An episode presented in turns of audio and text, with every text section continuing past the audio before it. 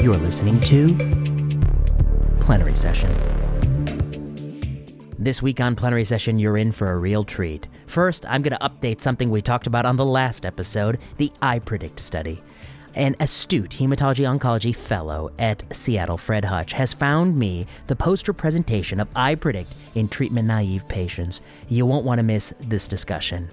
Next, I'm going to talk about a piece of correspondence that appeared in the New England Journal of Medicine on May 9th. It's called The Imputability of Adverse Events to Anti Cancer Drugs. Like a prior letter to the editor in the New England Journal of Medicine on Phase 1 trials about the response rate in the published literature on Phase 1 trials, this too is deeply flawed. And just as I raked that first paper over the coals, I'm going to rake this one over the coals. And you won't want to miss this discussion of another piece of bad research. It's just as simple as that and you'll want to know why it's bad so that hopefully you won't make the error in the future. Finally, I'm going to have an interview with Dr. Daniel Hartung. Daniel Hartung works in the School of Pharmacy here, and he is an expert on the cost of drugs. I didn't say cancer drugs, I just said drugs, because he's an expert on the cost of all drugs. He's going to talk about two things that he's done one, the Acthar gel, and two, multiple sclerosis drugs. And you won't want to miss his insights, so stay tuned. But first, a plug. If you like this episode and you like this podcast, I need you to do three things. One, go to patreon.com and back this podcast. Backing an artist you support on patreon.com is a great way to keep something going. Next, go to the iTunes store and don't just give us five stars, write a review. Tell us what you like about the podcast and what you don't like. A written review goes a long way. Third, recommend Plenary Session to a friend. If you have a friend, a colleague, someone you think is going to like this podcast, give them a recommendation. We can use it on Plenary Session. Now, what can Plenary Session do for you? Well, we can answer your questions. Tweet to us at plenary underscore session or send us an email at plenary session podcast at gmail.com. We like listener comments and questions, and we're happy to talk about them on the next episode. So, first up, iPredict in treatment naive patients. This was brought to my attention by Dr. Ali Kaki, who is a fellow in hematology oncology at Fred Hutch. In the last episode of Plenary Session, I took apart three recent trials that appeared in Nature Medicine. These trials tried to scale up molecular profiling and paired targeted therapy from the roughly 9% of U.S. cancer patients eligible for such FDA approved therapies to the 99% of all cancer patients out there.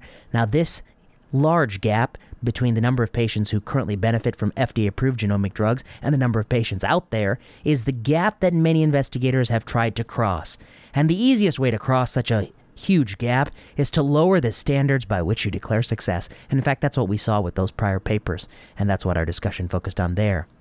Dr. Kaki has added to this discussion because he found me the poster of the iPredict study. This is a study with many, many authors, and it is dated, updated May 2017. It says something like the following Background With increasing availability of large gene assays and cognate agents, we hi- oh, it's a cognate agent. That's actually that's actually quite interesting because it's simply an agent that someone has chosen to apply for that gene alteration but it's a lot better sounding if it's a cognate agent. It's the cognate. Um, we hypothesized that offering customized combination therapies to treatment naive tumors would be feasible and improve response rates. Ah, improve response rates. Now, to improve a response rate, one usually requires a contemporary control arm to ascertain what the response rate would be in the absence of said improvement. It's hard to improve upon something when you don't document what that something is. Now, here, the authors include 61 treatment naive metastatic cancer patients. They write the following 30 of those patients have been treated with therapies, but 21 could not be treated, quote, mainly due to patient deterioration or insurance denial, end quote. So, thus, a clue is provided in this abstract that the funding source of this research investigation are healthcare insurers, uh, because that is a problematic funding source for research. See, it's important that research is funded by research payers under the guise of research, and that insurance, which is something that all of us, as people who pay federal income taxes, people who pay taxes, people who participate in society, we all fund healthcare. because we believe that healthcare or access to treatments that improve outcomes is something that we all need to pitch in for. But research, which may or may not lead to success, which almost certainly if successful, will lead to a windfall profit for some company. That, in this society, is typically paid for by venture capitalists, by research agencies, by research funding. When you blur the two, you enter into, I think, a problematic situation where all of our health insurance premiums goes up, our out-of-pocket costs may go up for particular patients. That may be a great deal of distress and financial toxicity, and the social contract may be uh, jeopardized if that's for research rather than therapies or things that we agree are part of the canon of medical practices. So, with that in mind, what do they find? Well, I can tell you they sequenced people and they found mutations and they paired those people with cognate agents. They're not just any agents out there that may or may not have affinity for the target. They are cognates. As we all know, these two go hand in hand. They're inextricably linked. For instance, when I say PTCH1 mutation, you think Vismodegib. Of course you think Vismodegib. Come on, people. Okay, when I say CDKN2A, you think Palbo. Okay, that's easy. Even I thought that. Uh, when I say IGF-1R mutations, you think? You think ceritinib. Come on, even though it has a, in parentheses, note, low IC50 for IG, IGF-1R. Okay, let me give you another one. Let's just attest so that you know your cognates out there. Okay, when I say TP53, okay, what do you think? You think lenvatinib, pazopanib, and bevacizumab. Come on, people. You must think that. Because that's something I didn't think at all. How about this one? When I think BAP1, when I think BAP1, come on, I, I, in my mind, I'm thinking about some good research in mesothelioma, but they're thinking of oxaliplatin. We can play this game all day, but these are the cognates, the bread and butter cognates of medicine that every oncologist surely knows. BAP1, oxaliplatin. KRAS, trametinib. Okay, even I knew that one. But PTCH1, and Vismodegib, I didn't know that one. And TP53 and bevacizumab, I certainly didn't know that one. And you're going to take a lot of education to teach me that one, I can imagine. But anyway, these are the cognate therapies. So we sequence people, we find matches, we give them the cognates, and lo and behold, of the 61 people who enrolled on this study, we have a total of six CRs and PRs. How many of those are CRs? And how many of those are PRs? Well, that's not given because that would be crazy talk to ask somebody to actually separate those two, but they are not given. So we roughly have a 10% response rate. Among those who are matched, this is being quoted as a 33% response rate. So is that the improved response rate that we set out to find? Well, it's a good question. Who knows? Because these tumor types breast, CNS, endocrine, gastrointestinal, genitourinary, gynecological, head and neck, lung, melanoma, and non melanoma we don't know what the counterfactual would be if they were treated with frontline agents based on prevailing standards of care. And that's why you need randomization, you need randomized control trials to answer these kinds of questions, which is, is this strategy better than what we would otherwise do based on histopathology? And that's why uncontrolled studies don't really fill that void. But I can say that I would say that that response rate is a bit lower than what you might hope for, a 10% response rate in untreated malignancies.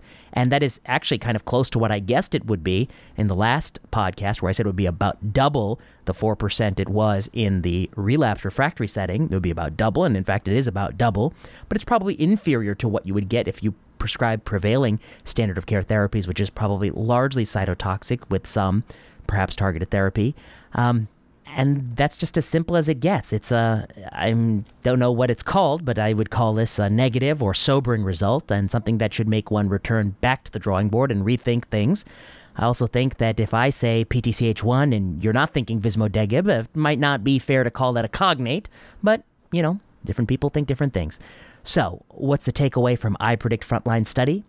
I think it's a takeaway, a lesson that should be true across all oncology, which is that Fa- failing to achieve primary endpoints in relapse refractory settings should not, does not, and cannot mean you are entitled to move into frontline settings. Succeeding in improving endpoints in relapse refractory settings should mean you can ask the question whether or not the routine upfront administration of said agents is preferable to the now current standard of care, which is use in the relapse refractory or salvage setting. You see, succeeding in the last line, that is cause to test upfront treatment against last line treatment because now you've succeeded, ergo it's the current standard of care, or ought to be, and probably is in most Western industrialized rich nations, but may not be in the nations you choose to run your clinical trial. Um, however, uh, failing to achieve the primary endpoint, as several of those studies failed to meet the modest von Hoff ratio that was set forth, should not, cannot, and does not mean you should move to the frontline setting. Certainly not in the frontline setting when there is no contemporary control group in, by which you can judge your results. So, those are just my thoughts on the iPredict poster that Ali Kaki has sent me.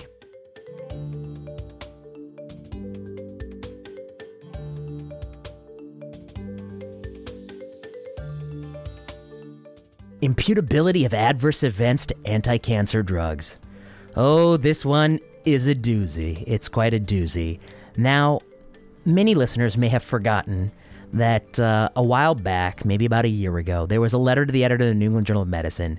It said that if you look historically at a systematic sampling of phase one clinical trials that are run, you find, say, a 5, 6, 7% response rate across phase one clinical trials. Because, of course, phase one clinical trials are primarily run with the goal of identifying or trying to identify the MTD. They're not done typically with the goal of meeting some pre specified response rate criteria, yet, nonetheless, over time, some phase one trials, highly active agents are used, and you happen to have a lot of responses. There's no better example of that than Druker, New England Journal of Medicine, 2001. The efficacy of a specific BCR-ABL inhibitor. I'm kind of paraphrasing that title. I forget it exactly. It was the phase one trial of Gleevec, and it had a 98% complete hematologic response rate, which is quite, quite good. And that is really setting the bar for the parachute practices when you're getting 98% CRs in your phase one. That's that's now you're talking parachute level interventions. We're going to revisit that subject in a few short weeks. So then, fast forward, about a year ago in the New England Journal of Medicine, they did a retrospective analysis of published phase one studies in oncology. And they said, lo and behold, the response rate, it's up from 6% of systematic samples to 20%. It's much, much higher because when you look in modern drugs, which are so good, they're all miracles, revolutions, game changers, and cures, as many listeners may know, that's how they're branded, you will have a very high response rate.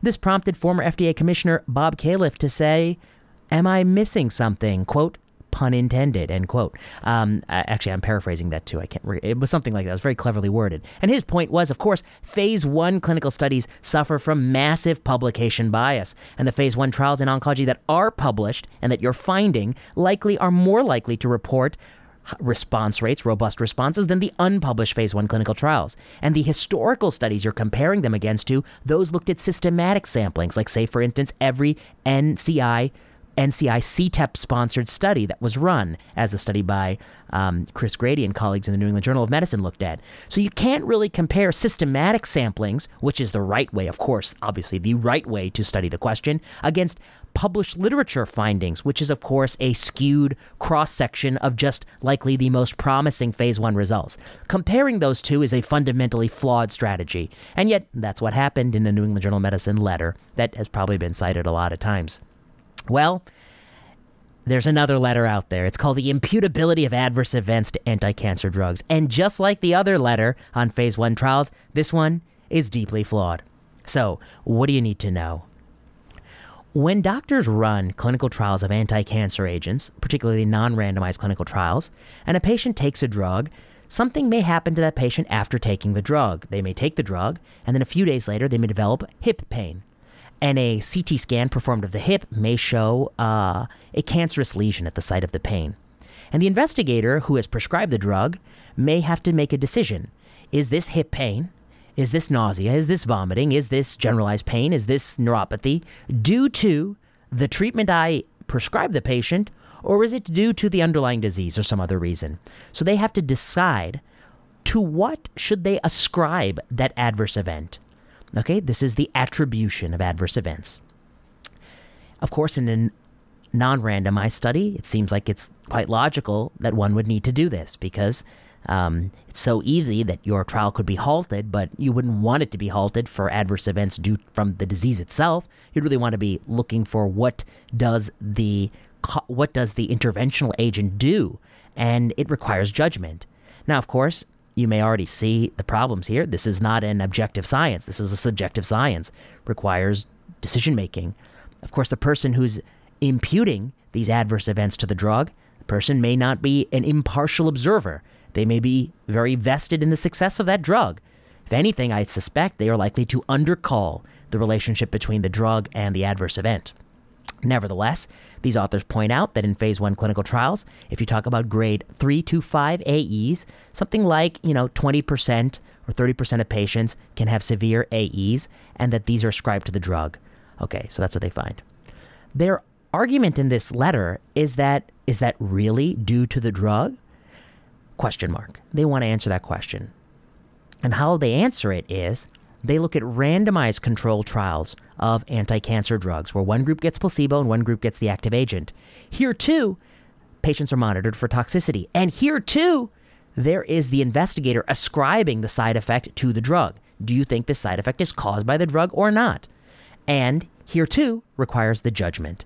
And what the authors find here is that here, too, in the treatment arms of randomized studies, the grade 3 to 5 AE rate is roughly 20% consistent with, I think, the early phase clinical trial AE rate. But what they find provocative is that the grade 3 to 5 AE rate on placebo arms is 5.6%. Now, of course, a placebo can't really cause an AE, ergo, 5.6% of the 20% of the interventional arm, that is misattributed. That's adverse events being attributed to cancer drugs that probably aren't due to the cancer drugs. So, if anything, the adverse event rate of cancer drugs is like 15% for grade 3 to 5 AEs, lower than what you think. And if anything, we probably could get away with pushing the dose in phase one. Or at least, this is the argument they're trying to flesh out. Now, I said on Twitter that this is grievously flawed. I will go further now and say it's a grotesquely flawed study, and here's why. When you perform a non randomized cancer drug study, you do need the physician to assess causality because you so easily could see AEs that are due to the disease, and, and there's no other way around it, frankly. When you do a randomized study, we still use physician assessed causality to determine AEs, but you don't have to. In fact, you could just collect all grade 3 to 5 AEs, irrespective of whether or not the doctor thinks it's due to the drug or not. And then, if you did it that way, you could subtract as these authors propose, and then you'd find out what's due to the intervention and what's due to the placebo. But if you've already built in the attribution to this, you can't subtract. In fact, if anything, the AEs being called on both arms are notoriously underreported as attributed to the drug because of the biases that exist among human beings running research, that they want these things to succeed. They are quick to look for alternative reasons. And those of us who've actually systematically sampled AE forms, we often find ourselves shocked to see that some things are not being coded as drug related AEs when they probably are drug related AEs if you start subtracting at this stage, you haven't really circumvented the problem. You've just built the problem into your analysis. If they really want to do this legitimately, they would collect all AEs, irrespective of what the investigator believes, subtract the two, then collect all AEs and start asking investigators what they think is due to the drug or not.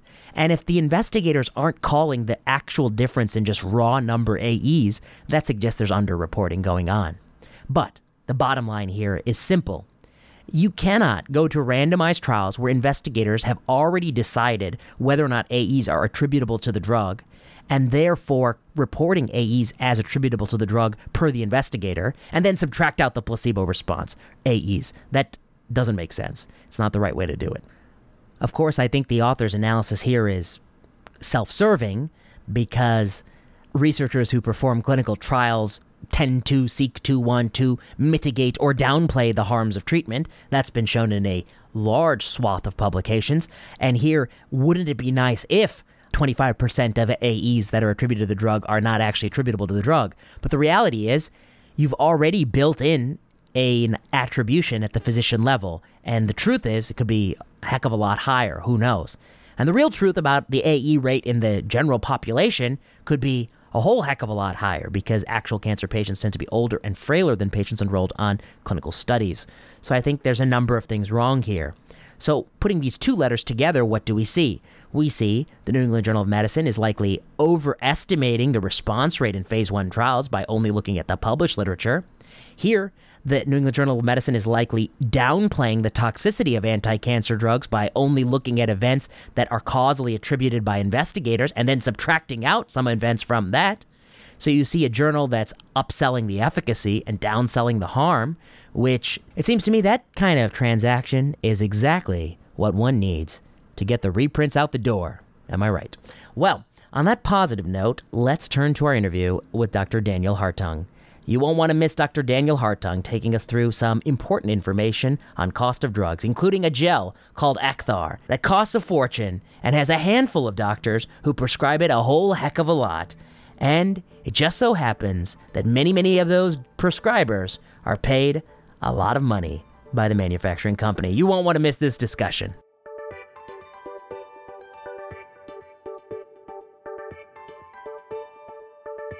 I'm back here in plenary session HQ with Dan Hartung. Dr. Hartung is an associate professor of medicine here at the OSU School of Pharmacy. He is a researcher doing very interesting work at the intersection of cost, utilization, and prescription drugs. Um, let me give you a little bit of background about Dr. Hartung. Dr. Hartung did his undergraduate and PharmD at the University of Wisconsin. He then came out here to Portland, Oregon, where he did his MPH here at OHSU. And from that, he transitioned on to faculty a few years ago. Is that fair to say, Dr. Hartung? Yeah, I think I I joined the faculty in about 2007. 2007, so Yeah. just over a decade. Yeah, but I've been in Oregon since uh, the year 2000. Oh, really? Yeah. Almost 20 years then. Yeah, I know. Well, um, and you're you're now in the School of Pharmacy where you do research that we're going to talk about today on the podcast. But first, let me thank you for coming here and joining us on the plenary session stage.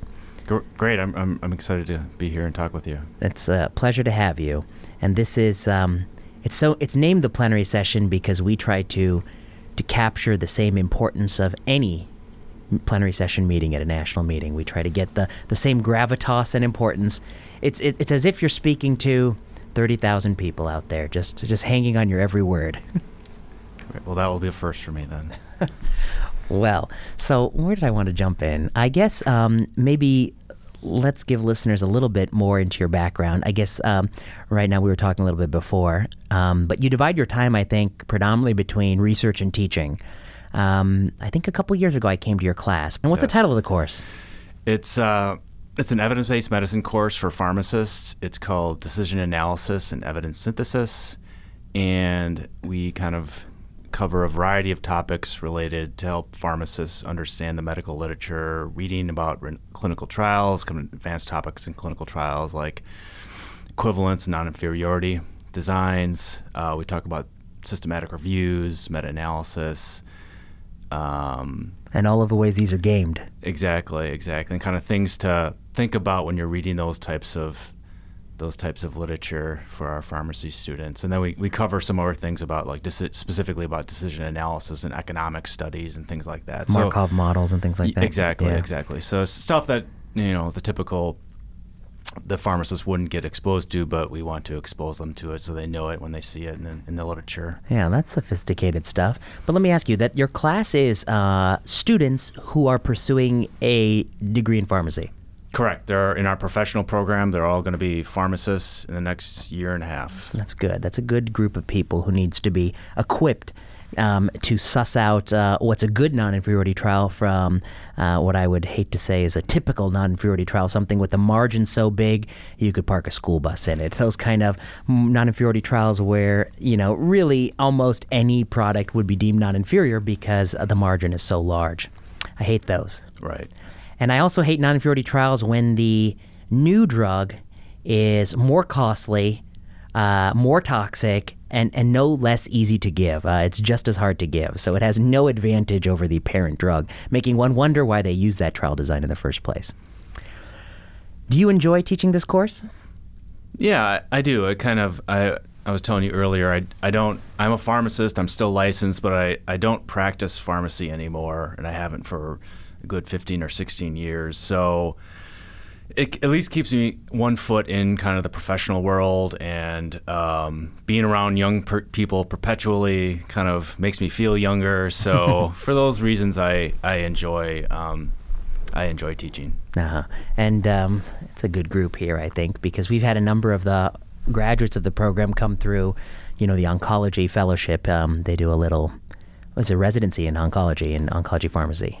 Correct. There's probably several different types of residencies uh, for pharmacists at OHSU here, and yeah, I'm sure that with all the explosion in in uh, oncology uh, infrastructure here, um, that that is one other piece that has been added. Mm-hmm.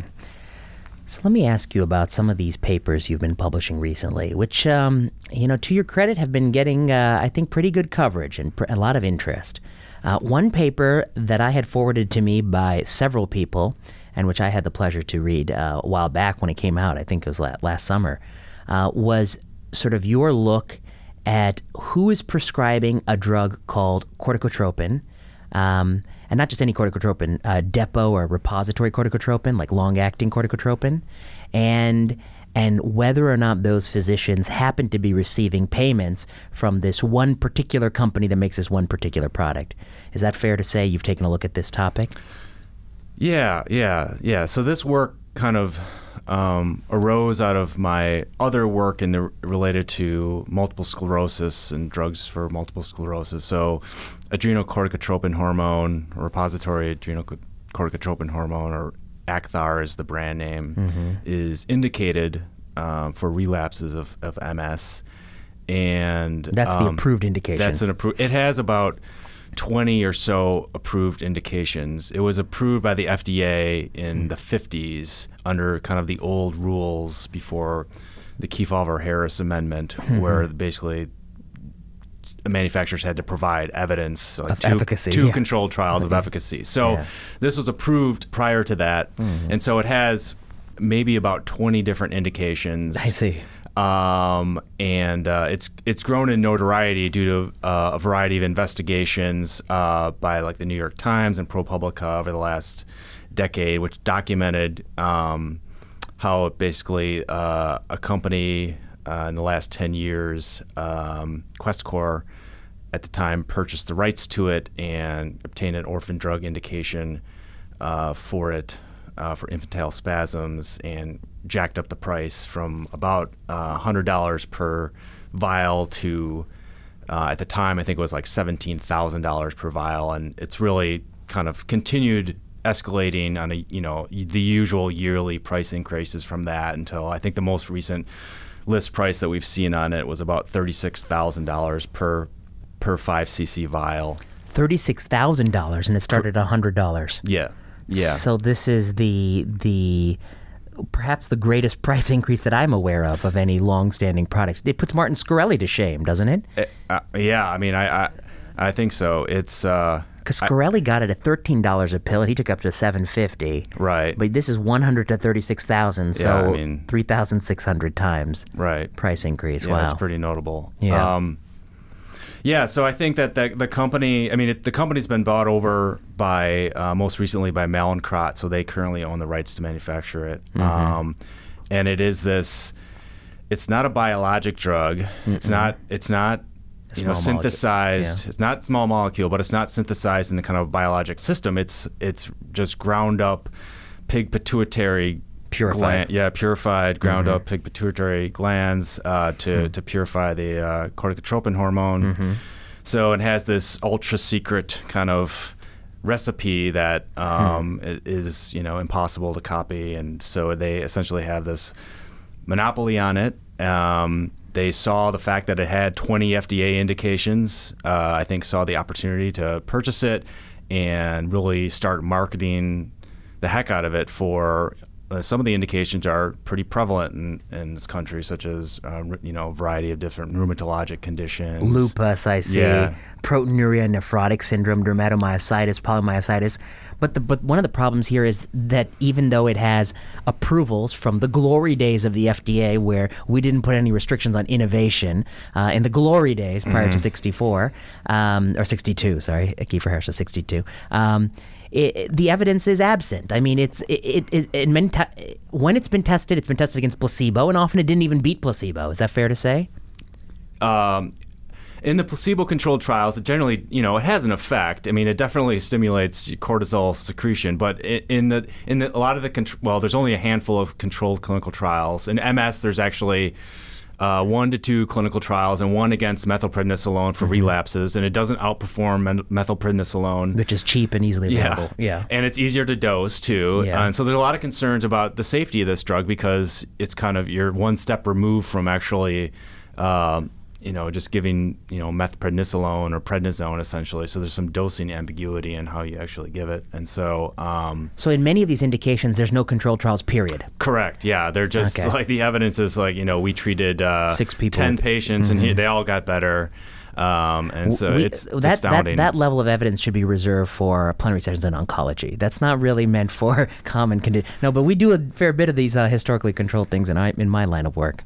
Right. But but um, but I'm just kidding with you. Um, but uh, I think that's poor level of evidence, uh, uncontrolled studies, particularly of conditions that are relapsing, remitting, uh, where where the natural history often is to get better. Correct. Um, and then the other thing that's, I mean, worth pointing out is that when they do the controlled studies, they're not always measuring uh, like very important clinical outcomes for the patients. They're measuring short-term surrogate outcomes. Is that not the case? Correct. I mean, the controlled studies in the in this for this drug are very uh, sparse. Um, it's actually on my list of things to do to do a very comprehensive, systematic review of the because there's only there's only a hand, like one or two reviews in the literature of this drug, and they're essentially um, they're they were written by the company. Um, so you know, this has been on my to-do list of things that I would like to do is just do a comprehensive review of the evidence. So we we recently published um, another paper that. So this goes back a couple years ago when we first documented just the amount of money that the Medicare program was spending on this drug. Yeah. Um, I think in like a five-year period, they spent um, over like over like uh, a billion dollars. A billion Uh, dollars yeah. on corticotropin. Mm-hmm.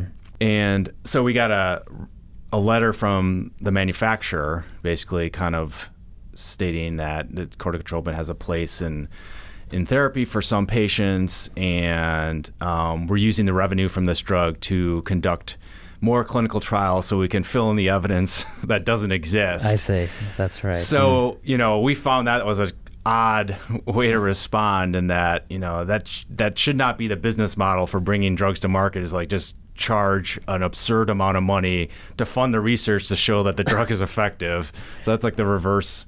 Uh, reverse model. Yeah, Um, yeah, and- yeah, of and- course, because we want to know that it works before we pay billions of dollars for right, it. Yeah, right. And so, um, my other colleague, uh, David Cohn, is a nephrologist. You know, he he, uh, he and I just published a paper along with um, a couple other people who I've been working with. Um, to document what their actual clinical trial pipeline was for this drug, to Oh, basically right. To prove that they're not using it. yeah, Right, exactly. yep, and it's just more the same. It's more these like small, you know, uncontrolled studies that are like there's just two dosing arms of Acthar. If there's if there's even Right. a If con- there's a randomization, it's to two different ways of giving the same medication. correct, Uh-huh, correct. Yeah, so I see that. Yeah. there's no um, True control. Mm-hmm. Yeah, imminent evidence that's going to come out that's really going to move the needle uh, forward for this drug. Um, So these are seeding trials. I mean, trials that give the illusion of generating knowledge, but really seek just to advance market share. correct. They're, you know, they're they're they're teaching people how to how to use this drug and uh,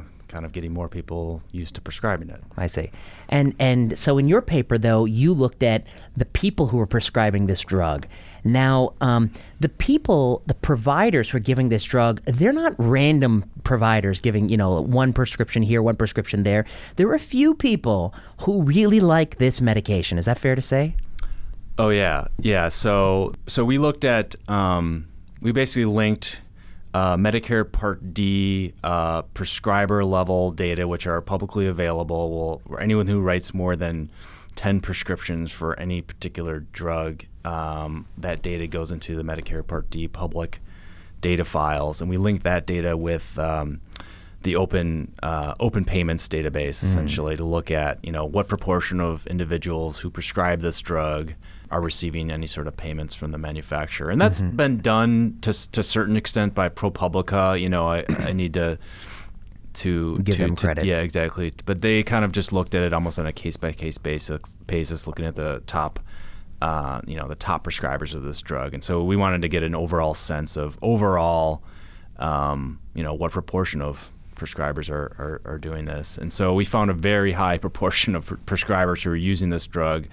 Um, getting payments from the company. I think close to 90%, 88 or 90, 89%, um, which is very high. Like uh, other studies that have looked at this type of these types of conflicts of interest between drug prescribing and Uh-huh, and behavior. yeah, and and payments. Um, you know, it's it's a lower. I mean, they they find the link and they find that there is you know an association between getting paid and prescribing the drug, but the prevalence is not as high as as what we found. So Yeah. So I guess the first thing that jumps out at me about your paper is Medicare spent $504 million on 11,000 corticotropin prescriptions written by 1,700 doctors.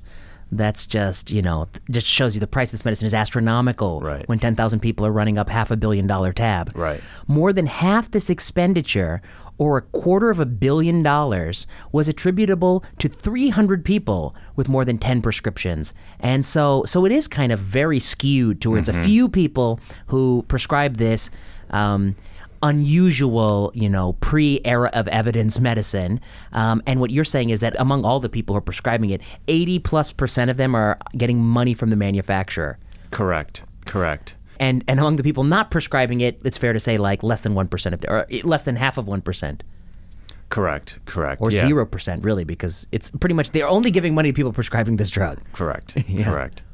Um, yeah. So in that paper, we you know we we just summarized descriptively kind of what proportion are getting money, and then we looked at does the amount of money that they're getting associate with the volume of prescriptions that they're writing and the cost of those prescriptions, and we we did find a essentially a dose response relationship between dollars spent by the company and, and volume of prescriptions um, and kind of just made the case that of the total you know the total amount of money that they're spending you know the return on investment Yeah. for them is is is very high i can't recall i think it was like 12 12 to 1 or something like that 12 to 1. I see here in this table it's like ranges between like $200 prescribed per prescription up to like $600 prescribed per prescription. But a prescription is for, you know, this medicine that costs $36,000 per vial.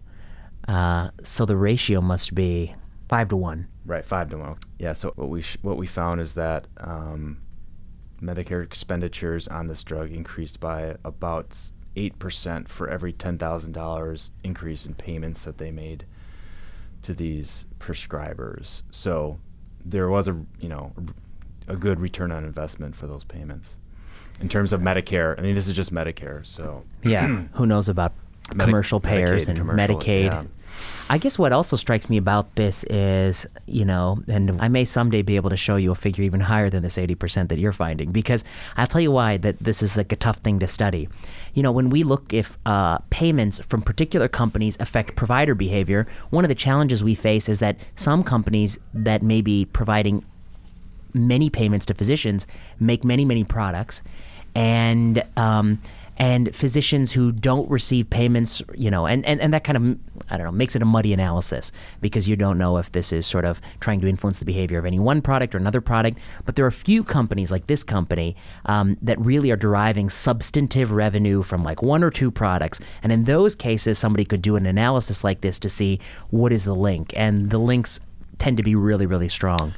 Right. And actually, open payments is a nice data set in that it actually, their manufacturers are required to report the actual product that the payment was Yeah, on- was tagged for, Yeah. essentially. So I see. you can get to that level of granularity about, you know, was this, you know, Mallinckrodt does make some other more oddball products that we had to pull out, but Oh, you um, pulled those out. So you did yeah. prove that these are payments for corticotropin. Yes, I they see. are. I Uh, see. So you you really solidified that link.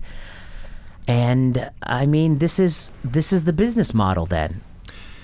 For this particular drug, I mean, this there's been a lot of uh, kind of legal machinations with this product as well. So I think the the New York attorneys general um, they settled a lawsuit with them about the fact that Mallinckrodt purchased uh, essentially the patent rights for what would be a competitor for their for this product, essentially to, to maintain it. their yeah maintain their monopoly of of this particular product. Um, and so they were the attorney general in New York went after them for um, kind of anti-competitive behavior, hmm. um, and they settled um, for that. So for like a you know hundred million dollars or something like that. So you know. Uh, yeah. So uh, the price of doing business, in exactly. other words. So a penalty that doesn't actually deter the action uh, because the penalty is below the profit margin right. you're making from behavior. Right. Uh, which is the the number one I think pro- or one of the main problems in this space. But I guess this story illustrates so many of the problems I think that you know you capture so nicely, you document so nicely, but are really kind of widespread. One, um, companies that bring a product to market based on a weak evidence base that basically transfer the risk of R&D from the pre-market space and from investors to the public, and they put the burden on the public to pay for their R&D. And like this company says, we're using your money so we can investigate if this drug really helps. It's like, but that's what we're paying you for a drug that helps. So right. it's putting the cart in front of the horse. Right. Um, and I think we've seen that also with Exondys 51 and the Sarepta decision because you have a company that brought uncontrolled data to bring this Duchenne's muscular dystrophy mm-hmm. drug, and you have this quote from Janet Woodcock that says, if I don't approve this drug, this company is going to kind of go bankrupt and won't be able to study this product further. And that's not really the way I think the American drug regulatory system ought to be designed, where we allow products onto the market that we don't know if they actually help or not, so that the companies can recoup enough money so that they can test whether or not those products help or not. Right. That's a very foolish way to run any sort of public regulation scheme. Right, right. And I think this product is has you know Questcor recognized kind of the gold here when they saw this this particular product with 20 some indications and this but only being used for like this this really niche area um, and yeah. they kind of you know it was a great opportunity for them that that, that they could just market unfettered so right. then i think the next part it illustrates that's problematic is that companies are allowed to market incredibly aggressively their products. And they can even engage in this relationship that I think, if you were in a different sector of the economy, would blow your mind.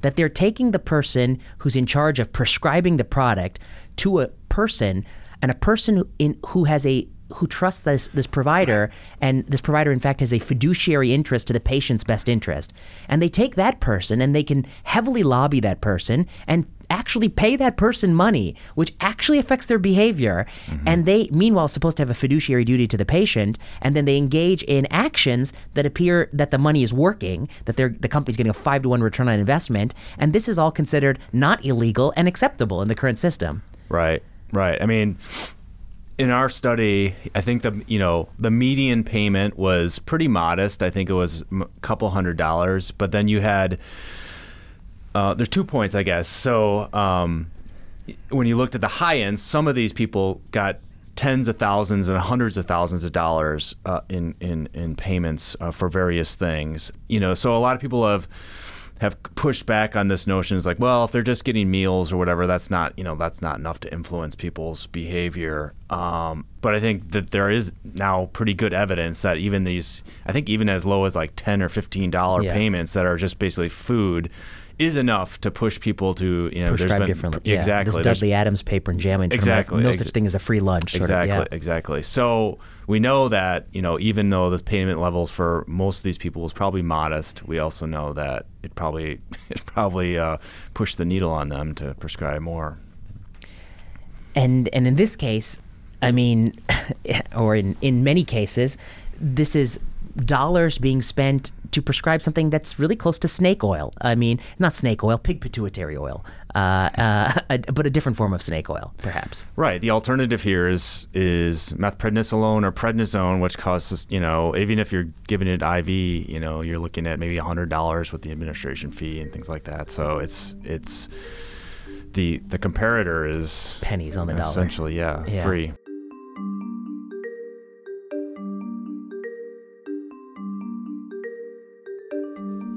Now let's talk a little bit about your work in multiple sclerosis drugs. Um, I think listeners should know that uh, I think multiple sclerosis is a field of medicine that's starting to behave a little bit like the oncology field. Um, that there's a handful of drugs coming to market, they're priced higher and higher and higher and higher, and we're seeing pricing that you know was hitherto unthinkable. And then there's also sort of unusual behavior among companies. Say, for instance, if a company were to know that a drug like rituximab was very efficacious in multiple sclerosis, then the company might realize that, well, rituximab is going to be biosimilar 2016, 2017. Doesn't make a whole lot of sense to push this product. Why don't we make an antibody that's very similar to rituximab, of course, but one for which we can get a full, fresh patent life on it? Maybe we'll call it ocrelizumab. And then let's run our trials in ocrelizumab and prove that that works so that we can get a lot of profit, period. And that is innovation. What do you think?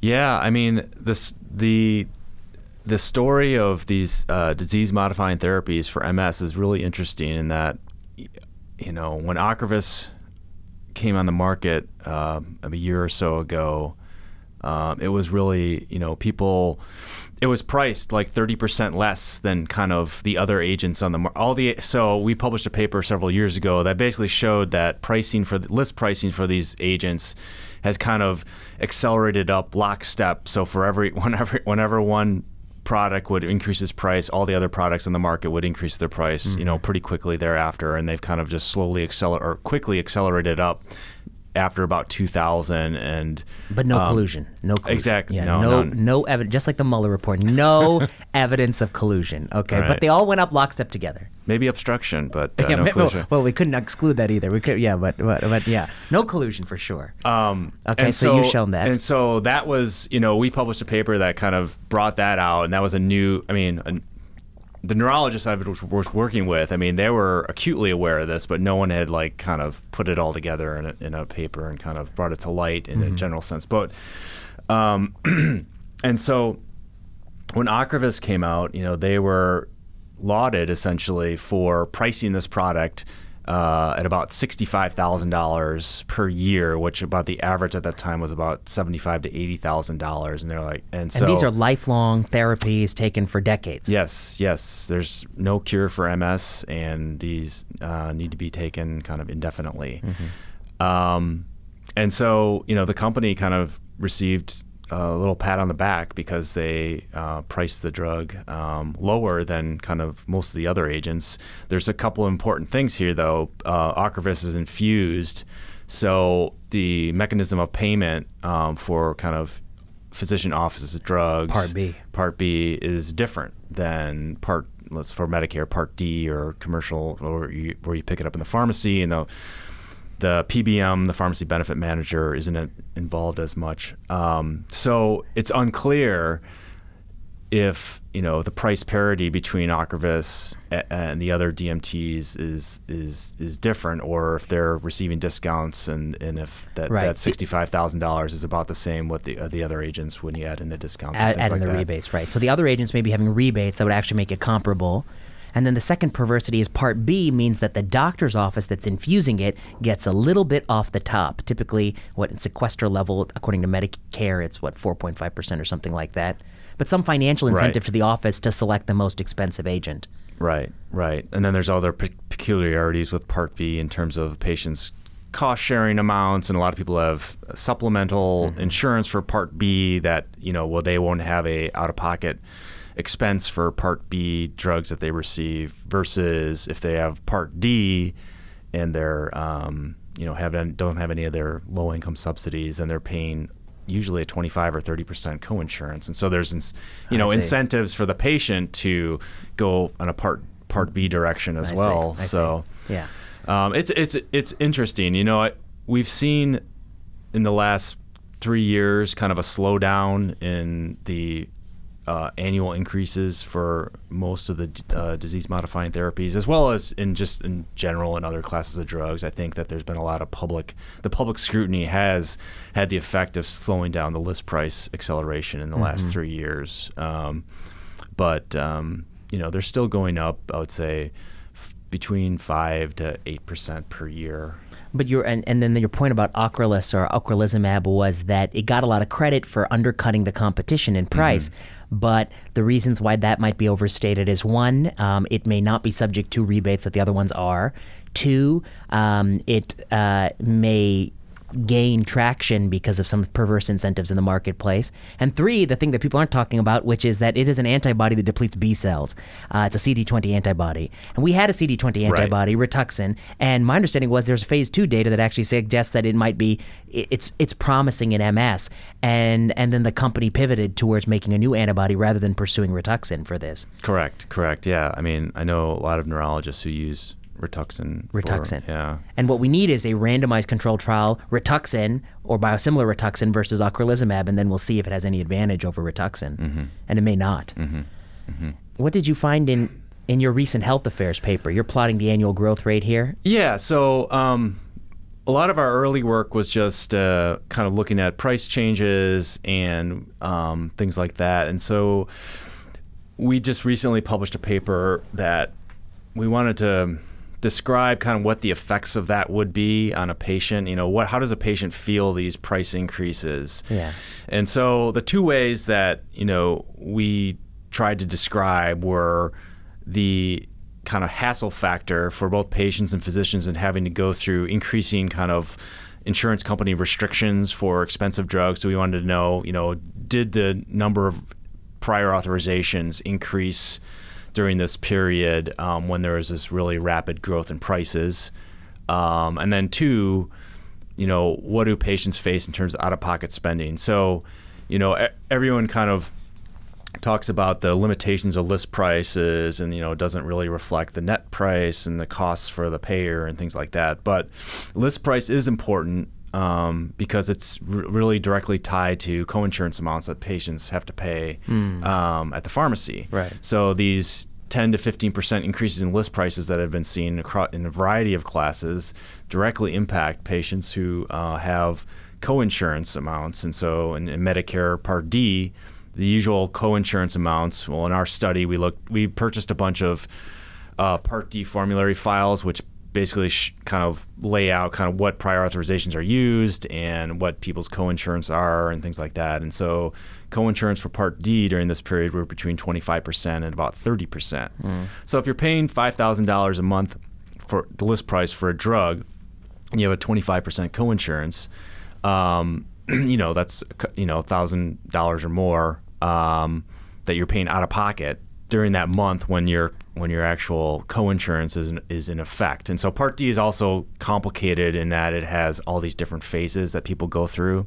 So yeah, there's a deductible phase, there's the coverage phase when they would pay the coinsurance, then they go into the donut hole, which has been dynamically closing over the last uh, four or five years because of the Affordable Care Act and because of the most recently last year in the bipartisan budget uh, agreement, which is uh, closed it quicker, and then they go into catastrophic coverage periods. So there's all these different phases that an individual with Medicare would go through in their in their plan, and you know what we basically described is that individuals who just have kind of run of the mill Medicare Part D and they're on one of these drugs, they're going to expect to pay out of pocket in an, in an average year about, uh, I think it's you know six to seven thousand dollars a year, mm-hmm. uh, just out of pocket for the, you know this one drug. Mm-hmm which is a lot of money for, yeah, for patients. For one drug. Yeah. Year after year after year, indefinite. Correct. Dra- draining then, their savings. Right. So yeah. the first couple of months of their, you know, like in January, they would face, you know, several thousand dollars in out of pocket expenditures until they went into catastrophic coverage and then they'd pay, you know, maybe three or four hundred dollars a month until December. Then they'd start all over again in, in January again and pay couple thousand dollars up front and then they get into catastrophic coverage. I see. And so repeated. Not evenly distributed, so painful, no. but real pain for real people. Mm-hmm. Yes, definitely. So, so yeah. So what we found is very high out-of-pocket costs that are directly linked to link uh, list prices, and we found that there's increasing prior authorizations and restrictions that patients have to, patients and providers have to deal with to get patient to get patients uh, the drugs that are going to be best for them. So MS is you know, unique um, in some ways in that there's a lot of patient preference. I think more so than other classes uh, or other disease categories, and that hmm. there's there's a, there's in- injections, self injections, there's oral therapies. Mm-hmm. Uh, there's infusions. They have their their their their efficacy and, and adverse effect profile differ, and so all the guidelines, clinical guidelines for uh, in neurology for MS, both domestically and European, are really kind of deferential to the neurologist and the patient to select an agent that you know they they feel is going to be a good match for their you know preferences essentially. So I guess one question I have, and I don't know the answer to it, are there idiosyncratic reactions to one or the other? Do people really benefit more from one or the other? Uh, but it's hard to know because I doubt there's double-blinded comparative effectiveness studies. Yeah, exactly. The the comparative trials are very sparse. There's there's a few out there, yeah. and they you know there's some differential in terms of effectiveness, and some some some drugs are. Um, more, you know, have been shown to be more effective than the other at reducing relapse rates, um, and they definitely have differing adverse effect profiles. But there's not a, a but in comparative effectiveness studies or cross trial comparisons. No, there's some comparative, comparative effectiveness, effectiveness yeah. studies. Yeah, mm-hmm. I think the challenge. I think that listeners should kind of like why is MS? I think a challenging space. Um, you know, anytime you have this kind of condition that's relapsing, remitting, um, which is true for rheumatologic conditions or multiple sclerosis or you know a whole bunch of kind of conditions. Um, it is, uh, I think, very important to have blinding because people need to be. I mean, obviously, people go into treatment trials with this desire to feel better, and so the placebo effect can be strong. And similarly, people are i mean this is another space where people have been swindled by you know unscrupulous marketers who come into a space and they have some anecdotal reports of people doing better like this guy Paolo Zamboni and his like liberation procedure. What did he? He's some guy who did like some upper vein stenting procedure that has nothing to do with anything, and it's certainly not going to mm-hmm. help anyone with multiple sclerosis. But he had quite a following, and a lot of people swore by it. Um, and so there's just been this opportunity for people to prey upon it. So I think that's the importance of controlled studies in this space, blinded studies, and when you feel as if one drug is better than another drug, one wonders what would happen if those were all in sort of a blinded blinded study, whether or not some of that just happens to be you happen to get one drug when you were in a good phase of MS versus another drug in a bad phase of MS, and some of that might just be sort of um, kind of drawing a misleading conclusion from I think the misleading power of experience. Um, but you've done all this work in multiple sclerosis what is your takeaway from these kind of i guess what would somebody say if they're a defender of these kind of pricing patterns? They'd say that were it not for these prices you wouldn't have this kind of innovation in this space. Um, and and you should be thankful that we're jacking up the price year after year so that you're getting access to these miracle drugs. Is that what they would say? Or you know what's kind of, kind of pushback you get? Right. Um, you know the mark i think the market in ms is is unique. Um, there are no generic products out there at all. So it's purely companies that are kind of operating in, in a monopolistic setting. Um, they're competing against each other, but the way they're they're competing is essentially, you know, new products come out at you know the same price as everything else. Um, which is odd, though. Like one would say, why isn't that the availability of several different options leading to competition on the basis of price? Right. But you don't see that. Right. Well, we have a couple papers under review right now um, that are looking. So, Copaxone is an interesting example. Copaxone uh, went generic in 2015, and one company had kind of exclusive rights for the generic at Sandoz, and they put out a product called Glatopa in 2015. So there's one manufacturer and so the price was only 85% of the full price. Exactly. That's yeah, yeah. It was just, yeah, okay, it, okay. it, really had no yeah. effect kind of overall. And then And when you factor in the price increase, the price of the generic in 2016 is probably way higher than the price of the parent compound 10 years ago when it came out of the market. Oh yeah. Yeah. So you know, T- Teva, which manufactures Copaxone, you know, totally anticipated this, and they moved everyone, most everyone, who was taking uh, Copaxone 20 milligram to their they d- newly developed 40 milligram three times a week formulation. That's better, right? um, three times a week versus every day. So, um, you know, patients may obviously prefer that. So, um, but they moved a lot of their market share in the in the years previous to that to the 40 milligram to basically mitigate any sort of effect Glatopa would have. In our health affairs paper, if you look at the formulary data, yeah. uh, Glat- Glatopa had like the uh, lowest rate of coverage. So you could tell that Teva was basically probably undercutting Glatopa on Benefit. net price Yeah, through some yeah. sort of rebating mechanism because like only 50 some percent of P- Part D plans were covering Glatopa. So basically, um, it really didn't get a foothold. A, because it was only marginally less expensive than the branded product, and B, I think uh, they played rebate games to keep its uh, market share up.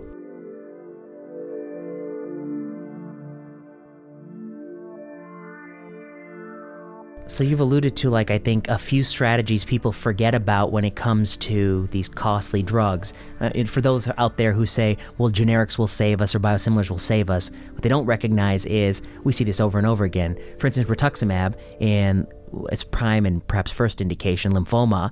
Uh, there's been a huge effort on the on behalf of the company to try to move people over to uh, obinutuzumab. Uh, and and where there are comparative studies, in some places they're totally null. There's no benefit, so it's been difficult to switch people in those cases. In the cases where there might be some benefit, um, it's been on some surrogate endpoints. And one of the questions is: Is it actually due to a better drug or the dosing? So they crank up the dose. They give the dose much higher than what we give Rituxan, and people forget that the Rituxan dose is historical artifact. It was kind of based on what they had when they were running a phase two many many years ago. They didn't have any more drug, or they might have dosed it higher, um, and it wasn't based on MTD or anything like that. So companies can kind of create these comparative effectiveness quote unquote trials that give the illusion that the new drug is better, but they haven't really tested if the new compound is better compound than the old compound. Nevertheless, then they can engage in strategies like undercutting the price of the parent compound during the years both are branded to try to get people to switch over. And then eventually, when the parent compound becomes generic, they can still undercut the price for a little bit. Uh, it's only until several generic or several biosimilars are enter the space that the price is really lower. And by then, everyone has switched over. And I think we saw this with esomeprazole and omeprazole. Um, sort of the the the the enantiomer was sold as a better drug. Yeah, no, it's pretty common practice. Um, Pretty common Um, practice, yeah. Um, yeah, so the only small molecule agents in this category are the oral drugs, and those are in, you know, all three of them are in litigation with various and sundry generic companies to basically keep prolonging their patent uh, lives and for the next for, uh, several years or in the foreseeable future. So, um, there's no going to be there's going to be no generic relief uh, in the D, in the DMT field for MS, and at least I think the next two or three years um, that I'm aware of. if a policymaker came to you, having studied all these things you've studied, and of course there are many other studies we didn't get to talk about as much, but if a policymaker came to you and said, what efforts do you think we could implement that would either help the situation or help you study the situation? Um, you know, because I think studying it is important to really kind of illuminate these issues, but or help the situation. And and let's say this policymaker said, you know, carte blanche, you can do whatever you want. What are the kinds of things that I mean, what does this research make you think about in terms of like what is the solution here? It's such a complicated. uh, In some sense, it's a complicated problem, but in some sense, it's not a complicated problem. And I think the solutions, um, you know, because the the problem is the the high cost of prescription drugs and affordability and access to prescription drugs, which is not terribly complicated. But I think this, the regulatory and policy solutions to address that need to be ver- varied and complicated. And so I think there needs to be kind of a multi-prong um, approach. Um, you know, there's been a lot of talk about transparency and the pharmaceutical benefits of manufacturer, and I think there's been a lot of finger pointing from the manufacturer to the PBMs, and I think that there's definitely some culpability on the PBM side, and um, but uh, I think the, the lion's share um, is on the, the the manufacturer side in terms of just you know they're looking to increase revenue in every possible way that they can. You know, I think these transparency laws um, are you know they may be helpful. Um, The so-called Sunshine Act and things that allow you to do their research. yeah. Right. Um, issues about getting letting kind of you know I know there's been a lot of changes with respect to uh, uh, how Medicare Part D is going to um, work with rebates and um, essentially outlaw rebates in that program. And Yeah. it's That's it's really unclear. Yeah, what kind that will do. Yeah. Um, Here are some things that I think about from Yeah. looking at your work. Tell me what you think. I think the corticotropin story illustrates a few things. I mean, one, I think it shows very clearly that this world that some of these libertarians believe we can live in, where there is no FDA regulating efficacy. And in fact, there were some names floated as FDA commissioner a few years ago, and they actually endorsed such a view. I think this shows why they're really off the mark you would get products like corticotropin that have 20 plus indications, and which re- I think reasonable people who look at the evidence would say, you know what, I honestly don't know if this is any better than anything we're currently using in any of these indications. And for some indications where you have the best data, it's like no better. And for indications where you have no data, I'm like, well, I have no idea what we're doing. Mm-hmm. It's like the lowest level of evidence possible. And what that does is that would just create a marketplace where people can just market whatever they want um, to whomever they want and aggressively using aggressive tactics, perhaps even uh, you know ethically dubious, but certainly perhaps even illegal tactics to get market share. So that's clearly a bad situation. Okay, so I guess one lesson I think is it stresses the need. The first thing I think about is you know, it stresses the need, like why we need an agency that demands efficacy, uh, because otherwise you end up with corticotropin. Mm-hmm. The second thing I think about is I don't know. Maybe uh, there ought to be a, and I think it, if it were in a different sector, there should be a ban against companies that sell pharmaceutical products or devices being able to pay lucrative consulting fees to doctors who prescribe those products. I mean, it would be as if you found out that generals in the military um, were receiving payments from the Boeing and other aircraft manufacturers while simultaneously deciding whether or not federal dollars should be used to purchase those products. In fact, in the general situation, that's actually, I think, a, no, I guess they have a duty towards the troops to purchase the absolute best products. But if you found out the generals were purchasing really lousy fly by night Humvees while getting $100,000 in payments from some, you know, manufacturer of Jeeps or whatever, mm-hmm. you would, I think, be outraged and like, we should ban them. They should be purchasing this in an impartial way. Um, so I think that perhaps, you know, disclosure is great. It's a step forward because for many years we didn't have disclosure. We couldn't even do the papers like what you've done. But I think going forward, I mean, it's going to be seen as an untenable, it's not a solution. It's just shines light on what the problem is. The other thing I think about in terms of your the multiple sclerosis research is I mean, I think this is a very tough situation to solve. Um, I mean, I think you clearly show the market is broken when multiple competitors enter the same space and price does not fall but goes up lockstep. Mm-hmm. That is not a market. Um, there's something broken about that. I wonder if one of the ways in which it could be sorted out is if the FDA had some more evidence power, a comparative effectiveness statute. So instead of these drugs being tested against placebo, because my understanding is some of these are still placebo controlled trials bringing these products to market. Yeah. Even mm-hmm. though there are other drugs out there that we know work. Correct. Um, and, you know, the FDA should be able to crack the whip and say, like, we really need you to show that your new MS drug is better than or safer than all of the other drugs on the market. But I think sort of how to rein in the prices is a, is a tough is a tough situation, and you need sort of be willing to try a lot of things, including allowing Medicare the ability to negotiate and the ability to restrict the formulary. So, is one of the perversities of this marketplace that Medicare they have to pay for all these drugs, or can Medicare cut some drugs from the formulary?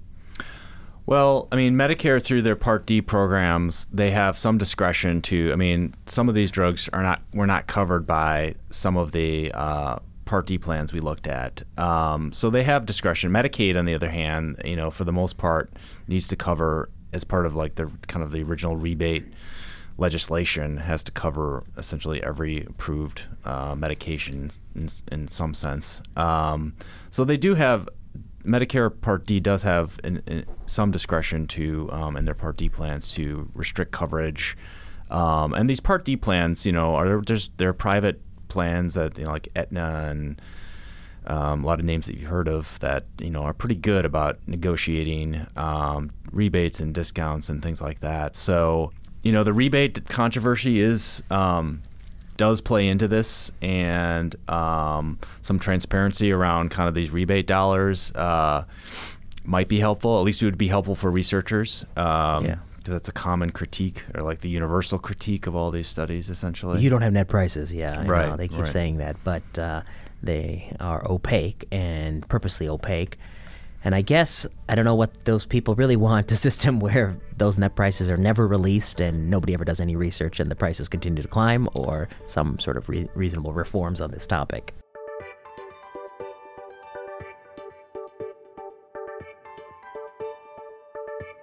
Okay. My last question for you. What are you working on these days and what what's gotten you most excited now? Hmm. Well, we haven't talked at all about. Um, I have some. I'm. I do work in substance use disorders, and um, I kind avoided of- it, didn't I?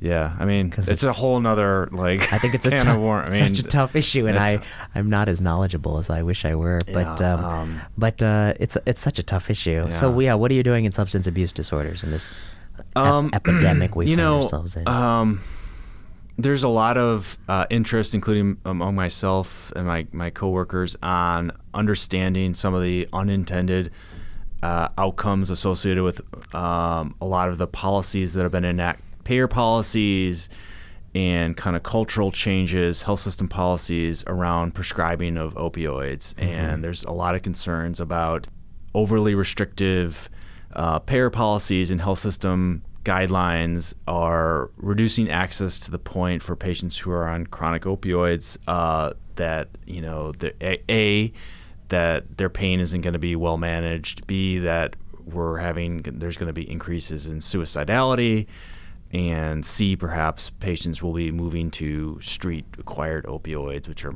you know more dangerous, um, potentially contaminated with fentanyl.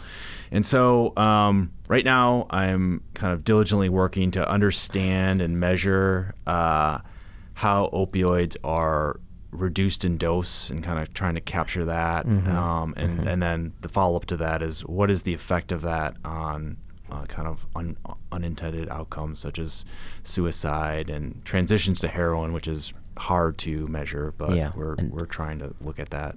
I guess the reason I, I kind of said it's such a hard issue is, you know, on the on the one hand, in terms of how we got to where we are today, that's clearly the byproduct of maybe not the unintended, but perhaps the intended action of very broad policy and marketing efforts that have led to widespread prescription of opioids, including this whole pain is the fifth vital sign. Always make sure the pain pa- the pain level is falling.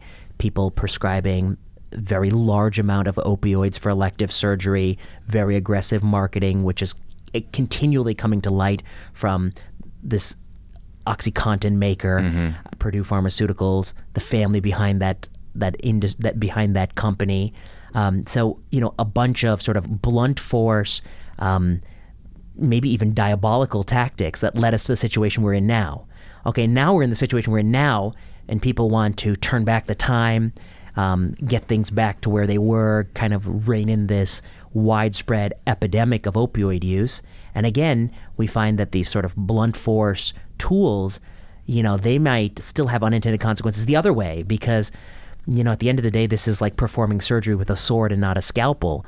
Um, it's very difficult. So that's why I, you know, I avoided it for a while. But no, I mean, I think that's why I think this issue is so tough. And I guess I would not doubt that you will find unintended consequences. Um, you know, I won't. I don't doubt that that's gonna. That's that's the case.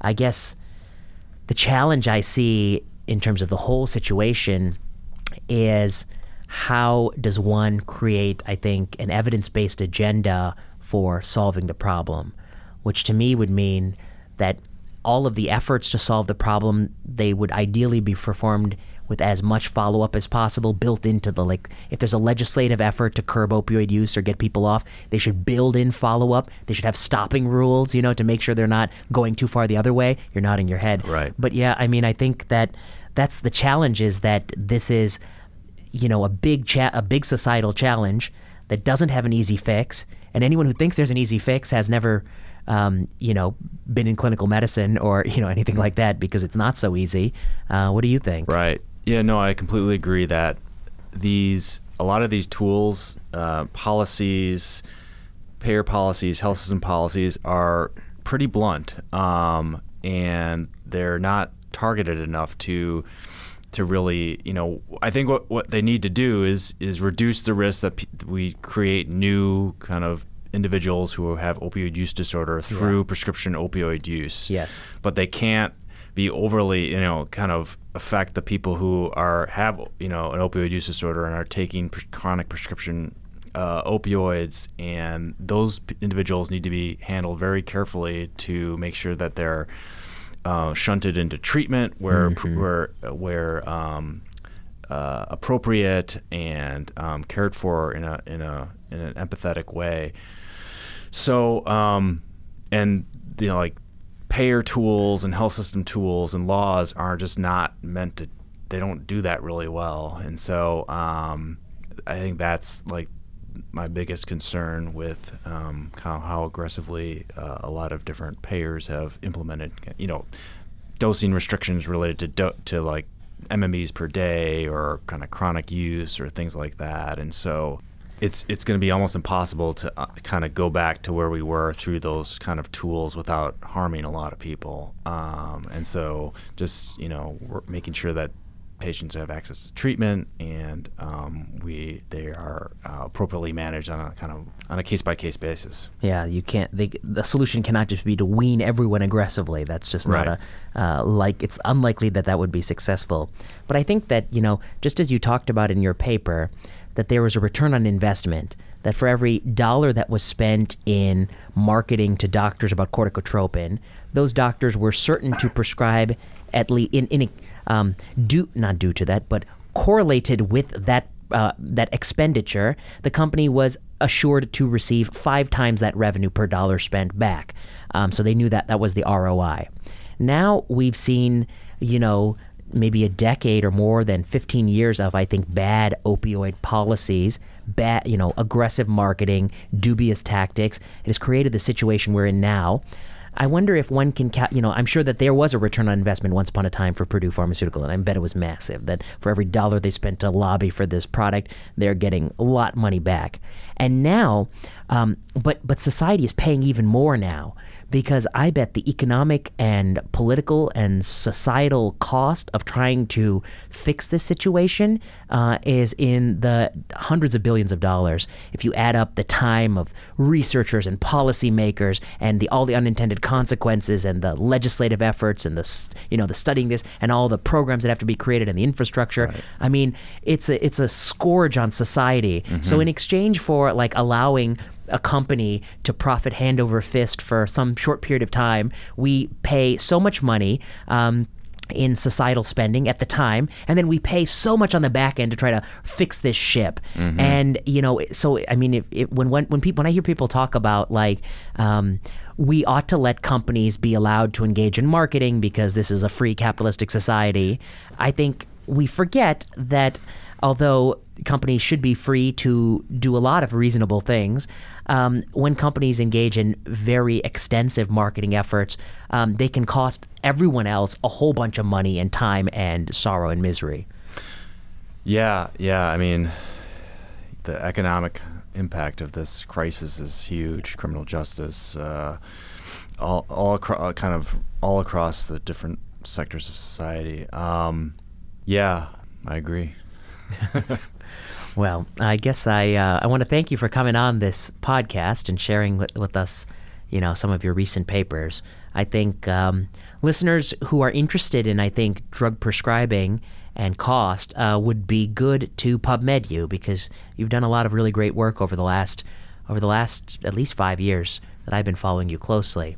Um, and uh, I'm glad to know that you're you're still out there doing this hard work. I can imagine that you know each one of these papers takes you a lot of time because you have to pair data. You have to kind of get the data to to to be usable, and that's not always easy. Um, and but it's important that somebody's doing this kind of research.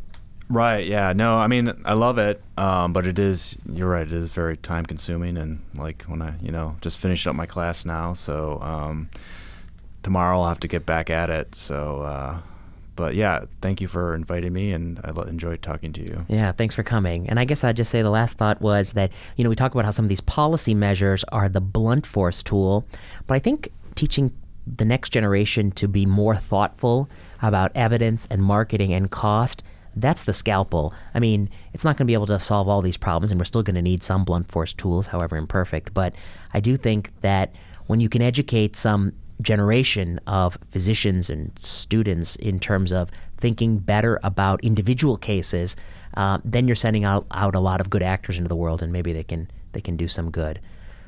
Thanks so much for Right. for coming on. Well, thank you.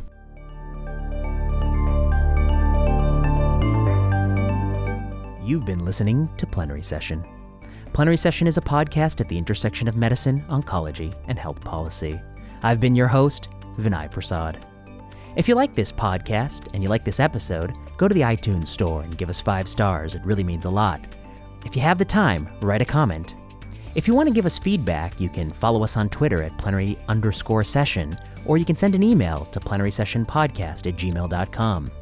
We like to know what you're thinking. What could be, be better? What topics could we cover? Um, how can we improve? Finally, Plenary Session owes a debt of gratitude to Kiana Klossner, Audrey Tran, and Ian Straley.